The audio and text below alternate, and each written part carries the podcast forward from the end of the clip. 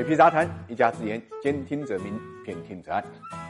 乐极生悲，六月五号啊，也就上周五啊，美股呢在盘中呢突然大幅走高，纳斯达克指数呢收盘的时候涨了二点零六，道琼斯指数呢更是呢大涨一千点，涨幅是三点一五，标准普尔五百呢涨幅有二点六二，纳斯达克指数呢已经创了历史新高了，从三月二十三号低点以来呢反弹超过百分之四十，完全收复了新冠肺炎疫情以来的跌幅。从道指和标普的历史高点来看呢，两大指数大概还有不足百分之十的空间，也会触及呢。历史高点，美股之所以大幅度在盘中走高呢，就是因为当天呢，美国劳工部呢公布了五月份的非农部门的就业数据。数据显示啊，美国非农业部门的就业岗位呢环比增加了两百五十万个。这个数据原来大家预测呢应该是失业增加呢八百万个，那么里外里差距是巨大的。非农失业率呢从四月份的十四点七降到了十三点三，两组数据呢都是超过预期，好的让人意外，好的让人不可思议，所以呢也引发了美股的大涨。那么当然。预期呢，跟美国的复工复产呢有一定的关系，所以你说它没有依据呢，也不对，还是有一定的预期的。无非呢就是太好太好，好到呢没有人能够想得到。数据公布之后呢，最开心的当然就特朗普了，他立刻启动了刷屏模式，一边自夸自己的政绩，例如历史上创造就业最多的五个月份，我创造了第一。同时呢，也不忘转发别人的评论。大家开玩笑说，特朗普打破了特朗普的记录，为什么呢？因为这一天他发了两百条推特，其中呢自己写了三十七。条，剩下的都是转发的，这个就打破了他以前单日呢发一百四十二条推特的记录，同时也打破了他一周发四百六十八条的记录。两百多条推特的内容都是差不多的，无非就是说自己的成绩如何如何的伟大，主要也是为大选拉票。同时呢，在疫情的特殊时期啊，和在各地游行暴力不断的特殊情况之下呢，他也希望由此呢转移呢美国人的注意力。除了发推特之外呢，他在就业数据公布之后召开了新发布会，会上呢就宣布今天可能是。美国历史上最伟大的复苏，同时呢，也不忘调侃了股神巴菲特，说他买航空股呢是个错误的选择，因为现在航空股呢都大涨。从特朗普的种种反应来看，六月五号应该是他今年以来最开心的一天了。不过就在他大肆庆祝之后呢，就迅速被打脸了。所谓乐极生悲，无非也就是这样。因为最新的消息显示啊，美国劳工部统计局啊突然承认统计数据存在误差，由于分层抽样错误和数据的收集的错误，之前公布的非农生育率百分之十三点三呢低。估了三点一个百分点，也就是说，正确的失业率可能是十六点四。这个数据呢，实际上比四月份的还要惊人。当然，四月份也出了错误了，修正后四月份的失业率可能接近百分之二十。这个对特朗普来讲，应该是一个戏剧性的大反转。不知道呢，接下来他如何来面对这个数据？当然，美国股市的走势呢，也是比较引人注目的。我们从长期的角度来看啊，美国的疫情呢，虽然还没有完全控制，但是呢，也谈不上呢深度恶化。从各地复工复产的角度来讲呢，就业人数的增加呢，也的确是一个趋势，所以呢，股市做出提前的反应呢，也是正常的。当然，如果疫情能够真正得到控制，那么股市的反转呢，就更有基础了。